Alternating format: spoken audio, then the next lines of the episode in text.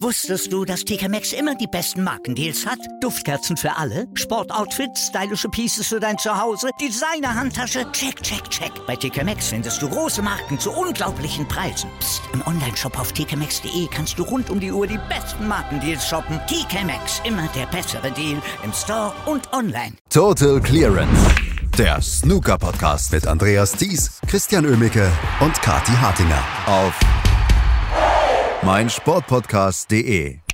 Chris Wakelin ist der Sieger des Shootouts, holt seinen ersten Ranglistentitel, seinen ersten Titel auf der Main Tour überhaupt in seinem ersten Finale gegen einen Gegner, der in seinem ersten Finale steht und das ganze Match ging über die volle Distanz. Und darüber müssen wir reden hier bei Total Clearance auf meinsportpodcast.de. Und das tun wir am Sonntagmorgen, überraschenderweise, denn das Finale war gestern bereits auf einem Samstag. Morgen, Kati.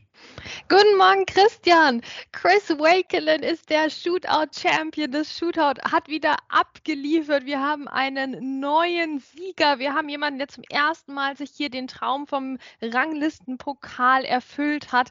Und ich bin erfüllt von großer Freude darüber. Chris Wakelin ist so ein netter Typ, ist ja mein Dauer-WM-Tipp. Wir erinnern uns. Und es war ein absolut verdienter Sieg. Er ist so cool geblieben den ganzen Tag über, die ganze Woche über. Also das Shootout natürlich gehört immer ein bisschen Glück dazu, aber du, du, du verdienst es, wenn du es gewinnst, wirklich. Ja, definitiv. Also da muss man sich erstmal durchsetzen bei diesem so ein bisschen Lotteriespiel. Ein schlechter Frame reicht und du bist raus. Gestern hatte Chris Mickelin keinen schlechten Frame, beziehungsweise hat seine Chancen einfach besser verwertet als die anderen. Und wie hat er das gemacht im Finale, bitte? Julien Leclerc machte, ich weiß es nicht, zwei, drei Stöße überhaupt. Dann kam ein Break von Chris Wakelin, was dann ein Century wurde und was dann auch noch das höchste Break des Turniers wurde. Ja, das ist ja meine Lieblingsstatistik gewesen, dass der Chris Wakelin den Ali Carter ausgerechnet ne, jetzt im letzten Frame des Turniers im Finale noch abfängt mit der 119. So knapp drüber über Ali Carters höchsten Break und ihm 5000 Pfund aus der Tasche gezogen hat. Ich war begeistert. So eine coole Leistung von Chris Wakelin. Ich habe mir zum Schluss so ein bisschen Sorgen gemacht, ob der Chris das auf dem Schirm hat, weil da war ja schon lange klar, dass er das Shootout gewinnen gewinnen wird, dass er der Champion ist. Na, wer weiß, was ihm da durch den Kopf ging, ne? von wegen, was sage ich jetzt gleich? Oh Gott, da kommt die Trophäe, na, jetzt nochmal genießen und all das. Und die Uhr tickte ja runter. Also ich habe mir keine Sorgen gemacht, dass er jetzt da noch groß was verschießen würde. Aber ich hatte ein bisschen Angst, dass er es vielleicht zu gemütlich angeht, weil er musste sich schon beeilen, dass er noch über Alicatas Bestmarke drüber kommt ähm, in der verbleibenden Zeit. Aber es hat ja geklappt, es hat gereicht. Ähm, es war eine Total Clearance dann bis Pink, weil Schwarz nicht mehr gefallen ist, aber who's counting, was soll's denn?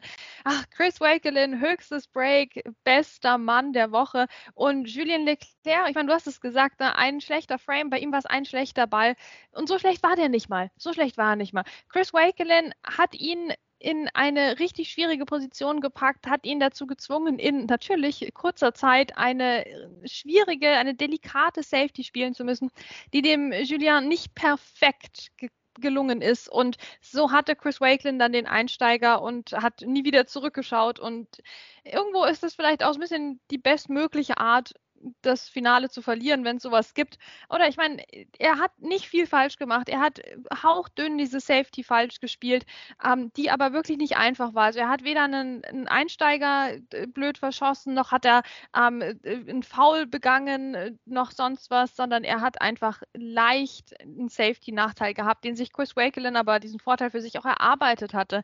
Also von daher wirklich großen Applaus auch für Julien Leclerc. Wie viel Spaß hat er uns gemacht? Wie cool war der denn bitte? Minute. Ich hatte zu keinem Zeitpunkt das Gefühl, dass er weiß, an welchem Punkt im Turnier er sich befindet. Und das war umso besser. Das war wirklich umso besser, denn ähm, es war für ihn ja auch ein Riesenerfolg. Einfach schon, äh, ja, im Prinzip ab dem äh, ab der dritten Runde war es das Beste, was er in seiner Karriere bisher je erreicht hatte. Für Chris Wakelin war es das genau das gleiche ab dem Halbfinale dann. Und beide spielten dann im Finale um ihren ersten Titel und das beim Shootout ist ja irgendwie so eine typische, eine typische Geschichte geworden für dieses Turnier. Jetzt muss man natürlich aufpassen, dass es dann nicht so ein One-Hit-Wonder äh, in Anführungsstrichen bleibt, ne? Weil wir haben ja viele, die beim Shootout ihren ersten Titel holen. Tapja Nu, Michael Holt, ähm, Hossein Wafai fällt mir da jetzt ein, die da, das sind bei denen Michael Giorgio, bei denen das dann auch der erste Titel bleibt. Ähm, hast du da Befürchtungen bei Chris Wakelin? Naja, also natürlich irgendwo schon, aber ich würde das jetzt gar nicht so negativ sehen. Ich glaube, äh, bei so Leuten wie Michael Holt, die doch regelmäßig an der Weltspitze angeklopft haben, ähm, da war schon ein gewisser Druck da, jetzt mach doch mal was draus. Oder hatten wir nicht auch Ryan Day, ne, der jetzt hier mal gewonnen hatte nach Ewigkeiten wieder. Ähm, da, ich glaube, da ist der Druck größer, weil bei den anderen Jungs, es gibt so viele Leute, die überhaupt keinen Ranglistentitel holen. Und jetzt hat der Chris Wakelin einen geholt. Und ne, der Michael Giorgio hat auch einen geholt. Und der Hossein Wafai im Moment, bei dem denke ich, ist auch der Druck jetzt nochmal größer. Aber die Jungs, die halt ein bisschen weiter hinten platziert sind ohnehin. Also ich wünsche dem Chris Wakelin eine sehr erfolgreiche und sehr lange weitere Karriere. Aber selbst wenn das der einzige Titel bleibt, hey, es ist ein Titel. Er hat einen Pokal in die Höhe gereckt. Das haben viele noch überhaupt nicht geschafft. Jack Lesowski lässt grüßen. ich habe darauf gewartet. Ähm, wenn, nicht, wenn du nicht, dann hätte ich den Namen jetzt in die Runde geworfen. Ähm, Gibt es ja einige, die äh, weiterhin auf den ersten Titel warten. Auch Mark Davis fällt mir da inzwischen leider so ein bisschen ein. Ähm, äh, aber lass uns gar nicht über Titel und Titellose sprechen, sondern lass uns einfach auch über die Leute sprechen, die uns in dieser Woche riesen gute Laune gebreitet haben. Chris Wakelin, klar, haben wir, ähm, haben wir jetzt durch, aber Julian Leclerc, was bitte war das für ein Auftritt? Ich meine, der ist in, in seiner Debütsaison auf der Main Tour und erreicht hier in dieser Woche seine größten Erfolge gleich mal. Und auf welche Art und Weise? Das ist ja nicht nur, dass er sich hier irgendwie mit guter Chancenverwertung und mal ein bisschen hier Glück, mal ein bisschen da Glück durchgekämpft hat. Nein, der hat ja auch hohe Breaks gespielt. Dominic Dale im Halbfinale, also den erfahrensten Mann, den ältesten, der hier noch dabei war, ähm, rausgehauen mit einer 58. Also der hat sehr souverän agiert und auch in den Matches, wo man dachte, oh, da könnte es ein bisschen enger werden, gegen Fergal O'Brien, gegen Michael Holt, ähm, hat er die Nerven behalten. Also das war alles in allem abgezockt und ein richtig cooler Auftritt vom jungen Belgier. Auf jeden Fall. Ich glaube auch, der könnte sich zu einem der Spieler mausern, die ähm, langfristig auch beim Shootout immer wieder gut dabei sind. Ne? Also diese Shootout-Spezialisten, an die wir eben denken, Michael Holt, Michael Giorgio etc. Also ich sehe da Potenzial, Zhao Gudong, ähm, ich sehe da Potenzial bei, bei Julien Leclerc, weil er einfach die komplette Bandbreite des Shootout-Snooker gezeigt hat in der Woche. Ne? Und das gegen Top-Spieler. Der hat gegen Michael Holt und Dominic Dale die, das Viertelfinale und das Halbfinale gespielt. Ne? Also wirklich ähm, erfahrene, Shootout-erfahrene Leute und hat den Michael Holt niedergerungen mit 30 zu 23 und den Dominic Dale plattgewalzt mit einer 58. Ja, also da diese beiden Spiele alleine zu einem extrem wichtigen Zeitpunkt logischerweise im Turnier haben wirklich aufgezeigt, dass der Julien Leclerc die gesamte Klaviatur des Shootout beherrscht und das kann er sich hoffentlich erhalten. Nächstes Jahr wird natürlich schwierig. Ne? Da ist dann der ganze Druck drauf, völlig klar. Ne? Was im Finale, was kannst du jetzt reißen? Also das wird nochmal eine andere Hausnummer. Aber über die nächsten, sagen wir mal, fünf, sechs Jahre gesehen, glaube ich, der Julian Leclerc hat echt das Potenzial, hier zu einem, zu einem Shootout-Star zu werden. Ähm, und überhaupt ist so schön. Ich meine, jetzt haben wir den so oft im Fernsehen gesehen. Der hat sich doch einen riesen Fankreis jetzt aufgebaut, hoffentlich. Ja, jetzt sehen wir den hoffentlich öfters mal im TV, öfters mal ähm, in, in, in wichtigen Phasen auch der Turniere. Also das ist eine fantastische Woche ge gewesen von ihm, die ihn jetzt hoffentlich noch weiterträgt.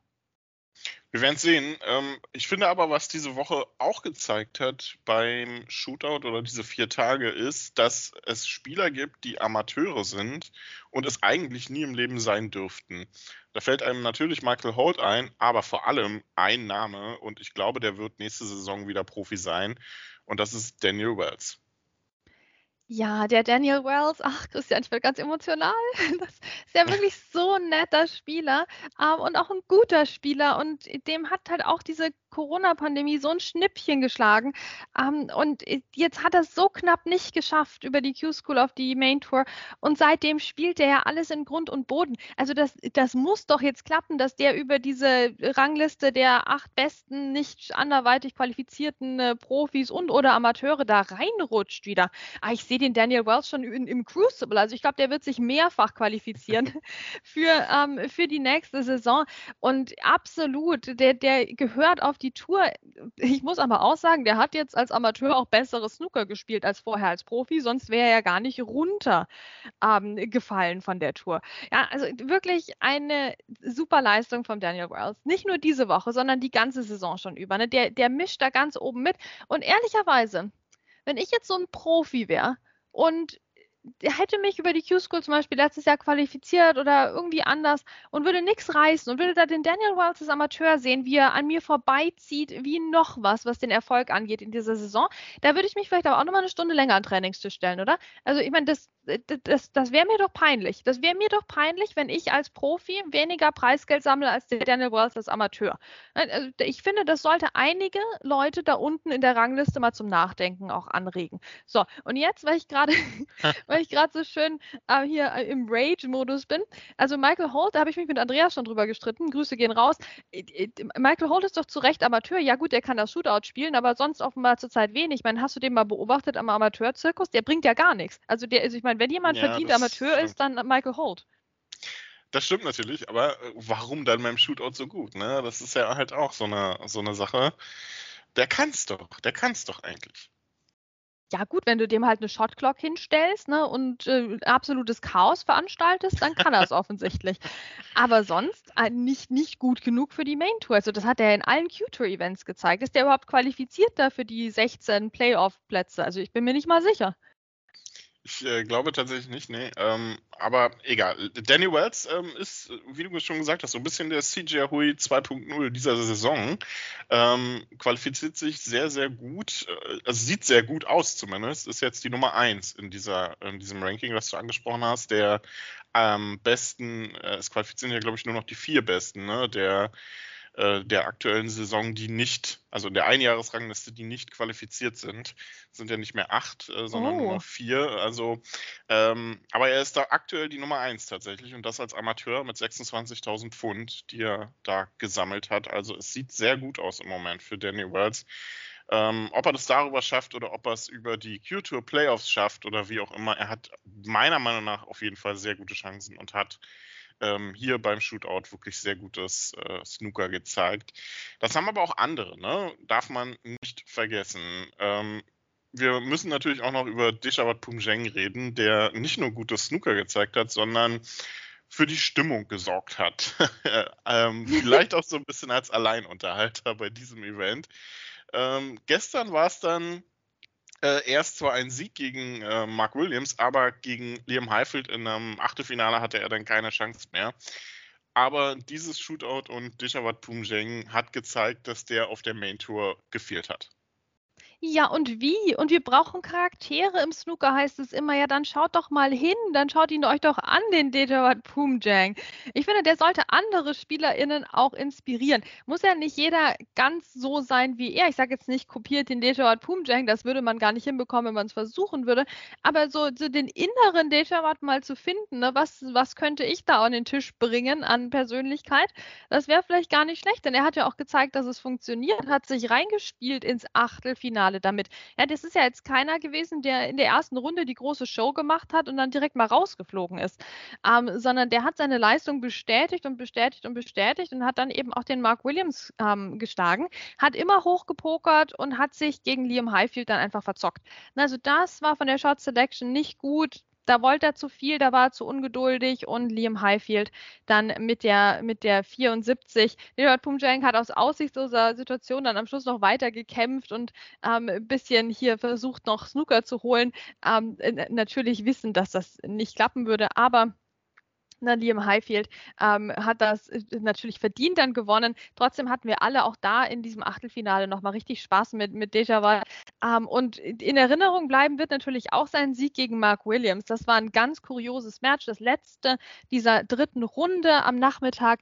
Und Mark Williams kam halt raus und wirkte sehr ernst und hat das alles erstmal ausgeblendet, was da um ihn herum passiert ist. Nishawat Pumjang hat natürlich seine riesen Show abgezogen und Mark Williams dachte sich, naja, was mache ich jetzt? Jetzt verwickle ich den erstmal in einen minutenlangen, langweiligen Safety-Battle. Ne?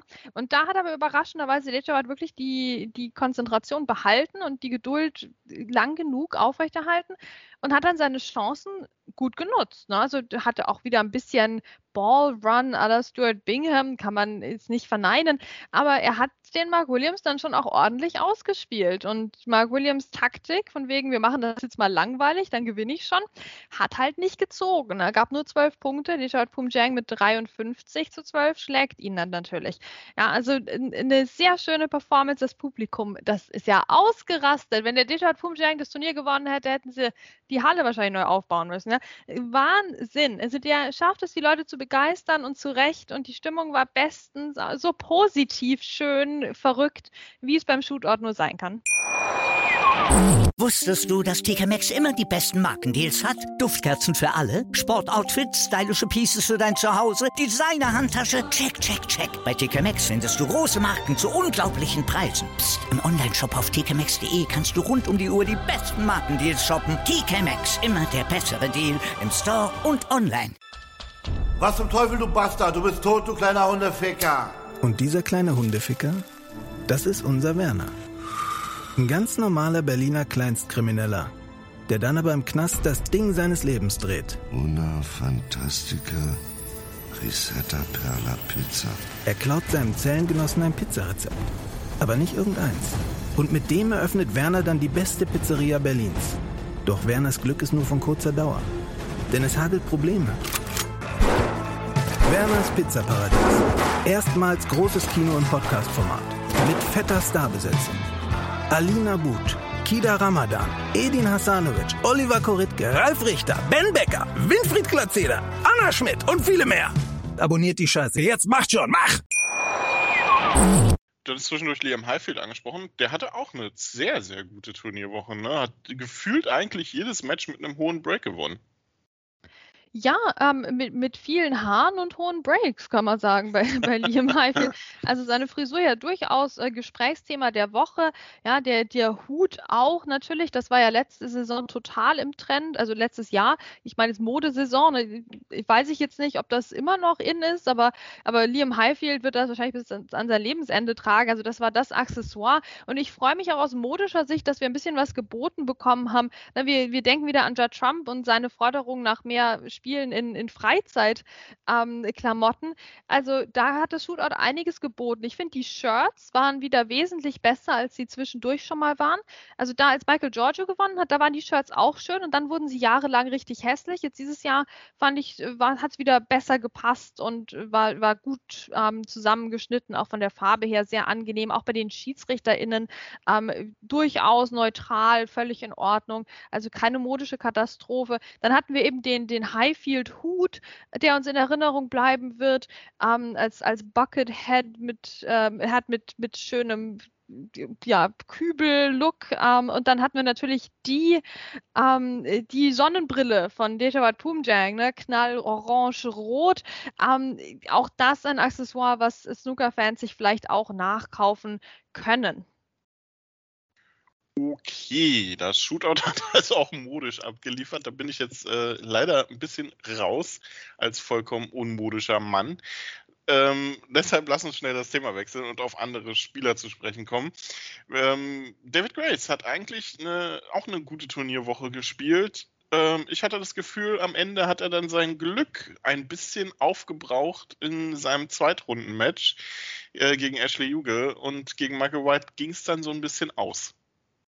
Ja, tatsächlich. Ähm, Michael White hat natürlich selbst auch eine sehr gute Woche gehabt und hat den Alex Ursenbacher ausgeschalten, ähm, obwohl Alex durchaus Chancen hatte.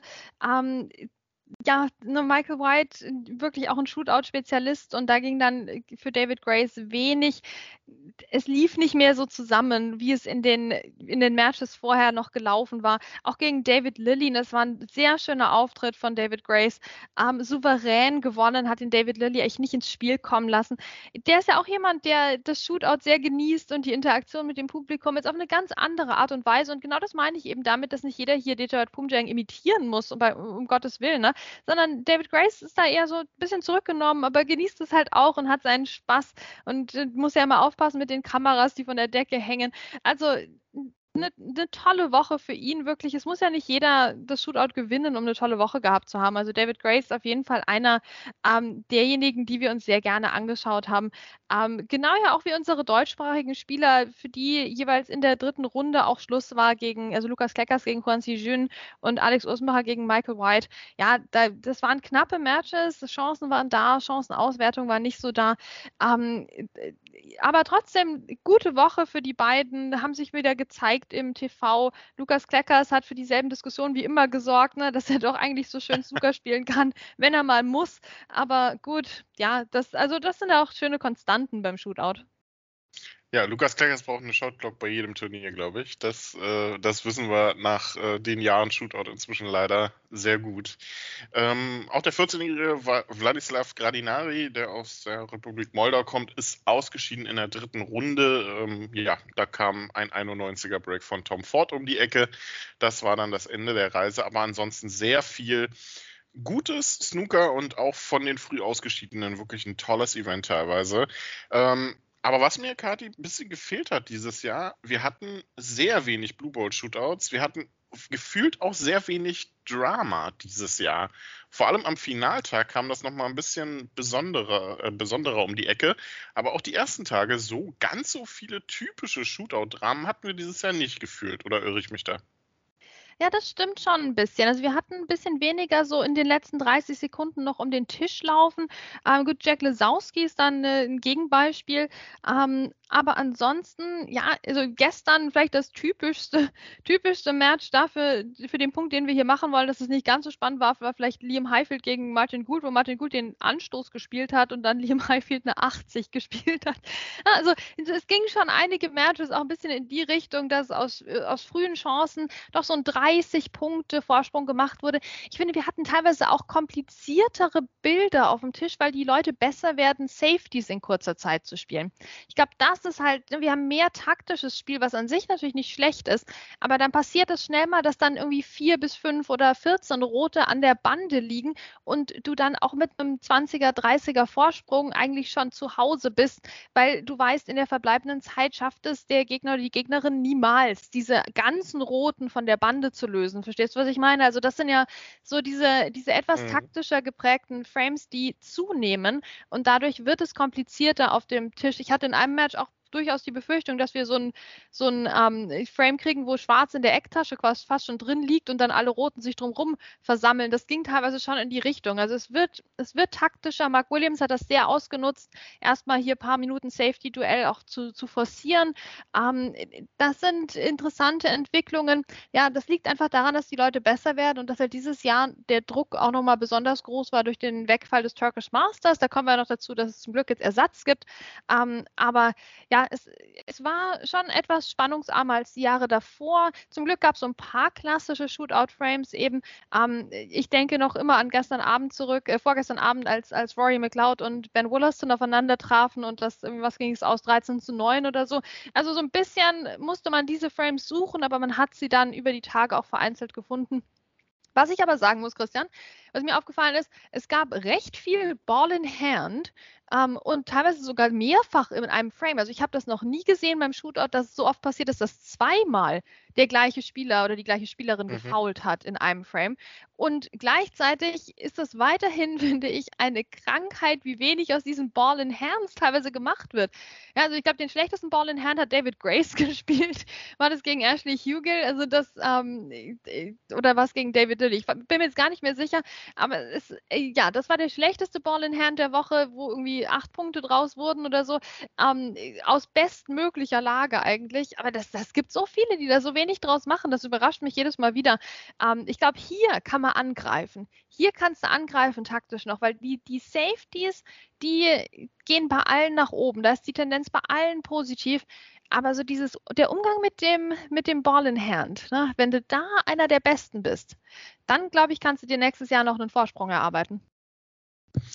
Also ein bisschen Potenzial nach oben gibt es auch beim Shootout noch. Und Kathi hat schon angesprochen, das Turkish Masters ist ja weggefallen und ähm, wir haben ja gesagt, es muss Ersatz her eigentlich, denn ansonsten war es für viele Spieler hier beim Shootout in dieser Woche tatsächlich das letzte Wettkampfmatch vor, dem, vor der WM-Qualifikation, für Lukas Kleckers zum Beispiel. Und World Snooker hat reagiert. Und ähm, ja, Kathi hat vorhin gesagt, ähm, wenn Pumien gewonnen hätte, hätte man die Morningside Arena wahrscheinlich abgerissen. Das wäre dann ungünstig für das Ersatzturnier, was man da geschaffen hat. genau, genau. Ähm, wir haben jetzt statt dem Turkish Masters als Ersatzturnier das äh, WST Classic, ähm, was im März in Leicester stattfinden wird. Es ist sogar sehr gut dotiert und es ist erstmal einfach eine gute Nachricht. Es ist eine gute Nachricht für alle SpielerInnen, ähm, besonders gute Nachricht für diejenigen weiter unten in den Rankings, denn jeder kann mitmachen. Es ist ein offenes Turnier. Wir haben so ein kleines Set-System dabei. Ähm, und es ist, es ist so nötig. Es war bitter nötig, dass man da einen Ersatz findet. Und jetzt hat man das WST Classic gefunden. Mir schwirren so ein paar Pro- und Contra-Sachen im Kopf rum, die ich jetzt einfach mal kurz aufzähle. Also erstmal finde ich es gut, dass man es nicht Championship League genannt hat. Ähm, gleichzeitig amüsiere ich mich etwas darüber, dass man es WST Classic genannt hat, denn also so ein Klassiker ist es ja eher nicht und soll es ja auch gerade nicht werden, sondern ein wahrscheinlich ein einmaliges, hoffentlich ein einmaliges Ersatzturnier dann ähm, finde ich es super, dass man das jetzt zeitnah auf die Beine gestellt hat, nachdem er offenbar die letzten Monate schon die Turkish Masters durchaus ähm, in, in, Zweifel standen. Also finde ich es gut, dass man jetzt hier schnell reagieren konnte und in Leicester dieses Turnier auf die Beine gestellt hat. Gleichzeitig finde ich es wieder etwas unglücklich, dass die Nachricht mitten während des Shootouts kam. Ne? Da hätte man das vielleicht doch noch vorher bekannt geben sollen, damit von allen SpielerInnen gleichermaßen der Druck so ein bisschen abfällt, was das Shootout betrifft. Ne? Also hätte ich mich gefreut, wenn, wenn alle das gleichzeitig vor dem Turnier erfahren hätten. Ähm, es ist auch sehr gut dotiert. Das ist auf jeden Fall eine gute Nachricht, auch für den Kontostand bei WST. Äh, da haben wir uns ja auch durchaus ein bisschen Sorgen gemacht hier mit Kazoo und Konsor Konsorten, die jetzt wegbrechen. Also ja, das ist auch wieder eine gute Nachricht. Gleichzeitig muss ich auch sagen, es ist irgendwo auch das ähm, absolute Minimum eines Weltverbandes, Turniere auf die Beine zu stellen. Also tue ich mich jetzt auch wieder schwer, jetzt hier ein Feuerwerk abzubrennen, weil es dieses Ersatzturnier in Leicester gibt. Also ich bin so ein bisschen gespalten, muss aber auch sagen, wir haben, wir haben World Snooker Tour viel kritisiert und das zu Recht in den letzten Wochen und Monaten. Jetzt freuen wir uns trotzdem, dass es einfach dieses Turnier gibt und dass es Spielmöglichkeiten für die SpielerInnen gibt, weil das ist ja doch am Ende des Tages das Wichtigste. Definitiv, ähm, hast du absolut recht. Und äh, vielleicht wird es ja deswegen ein Classic und ein Klassiker, weil es von einem Donnerstag bis ähm, an, an einem Donnerstag anfängt und an einem Mittwoch endet. Ach Quatsch, wirklich? ja, noch nicht aufgefallen. Nein, es ist vom 16. März bis 22. März tatsächlich läuft es. Ähm, ich denke mal, man hat äh, das gemacht, weil davor ja die Six-Reds WM ist in Thailand und man den Spielern da ein paar Tage Pause zwischen gönnen wollte. Äh, gönnen wollte. Und damit es nicht direkt an dem Tag vor der Tour Championship endet. Ich, ich weiß jetzt nicht, ob das der Grund ist, keine Ahnung. Ähm, aber auf jeden Fall, es läuft von Donnerstag bis Mittwoch.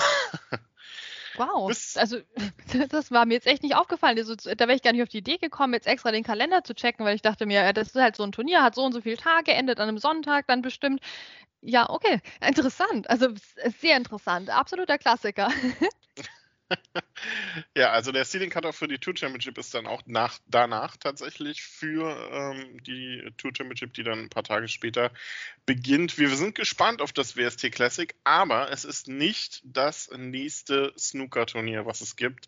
Nein, jetzt gilt es vom Spaß wieder in den Ernst umzuschalten, denn Kati, am nächsten Mittwoch beginnt das German Masters 2023. Und ich tue mich sehr schwer mit diesem Turnier, denn ich glaube, es wird so ein bisschen unter einem äh, schwierigen Stern laufen dieses Jahr, was nicht nur daran liegt, dass viele Topspieler nicht da sind, sondern was daran liegt, dass ähm, gleich mal vier Erstrunden-Matches wegfallen ähm, und wir so ein bisschen das Drama vom letzten Finale haben durch den Manipulationsskandal, das so ein bisschen über allem schwebt weiterhin, weil wir auch immer noch nicht wissen, ist dieses Finale letztes Jahr korrekt gelaufen oder nicht. Ja, genau. Also dann, als ähm, dann klar war, dass beide Finalisten des letzten Jahres suspendiert sind, habe ich ja äh, lautstark gefordert, dass man das bitte einmal aufklären möge, ob einfach dieses Finale untersucht wird, und zwar bevor wir das nächste Finale spielen. Das ist bisher noch nicht passiert. Es sind noch ein paar Tage bis zum Turnier, aber es macht es natürlich ähm, unglaublich schwierig, für uns auch Bericht zu erstatten darüber und für die Fans äh, das zu genießen. Ne? Weil du, das Finale letztes Jahr kommt jetzt mit einem großen Sternchen weiterhin, mit einem großen Fragezeichen, dass wir, ne, wir können jetzt weder das eine oder das andere behaupten, aber ich weiß im Moment nicht, ob wir einen echten echten, ernstzunehmenden Titelverteidiger haben letztes Jahr.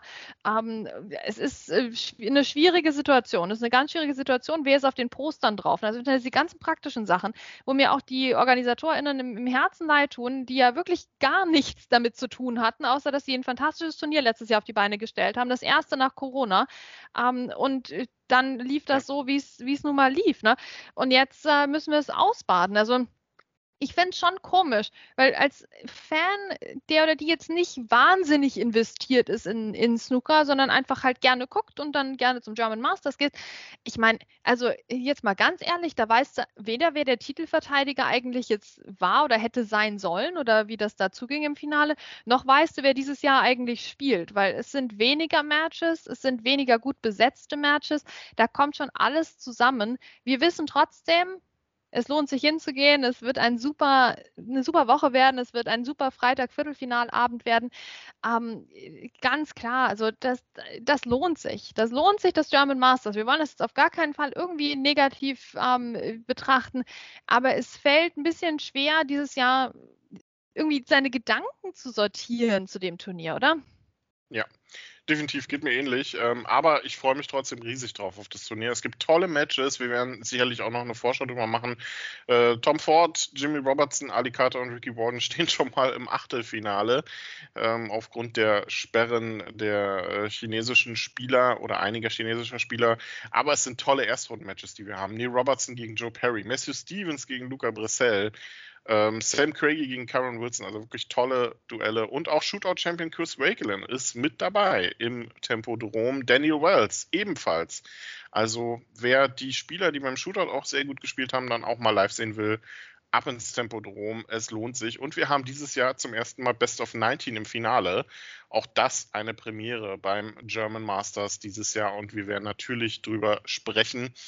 Das war's vom Shootout. Chris Wakelin hat's gewonnen und wir sind dann ab nächster Woche beim German Masters im Tempodrom für euch im Einsatz und werden berichten. Ich habe mich natürlich schockverliebt, weil die war wirklich ganz, ganz klein. So begann die Mensch-Hund-Beziehung zwischen Christina und Tierschutzhund Frieda. Und wie es danach, nach dem ersten Moment der Verliebtheit, so weiterging und welche Klippen es danach zu umschiffen galt, das hört ihr in der neuen Ausgabe von Iswas Dog, dem Podcast für harmonische Mensch-Hund-Beziehungen. Iswas Dog? Mit Malte Asmus. Überall, wo es Podcasts gibt. Total Clearance. Der Snooker-Podcast mit Andreas Thies und Christian Oemicke auf meinsportpodcast.de.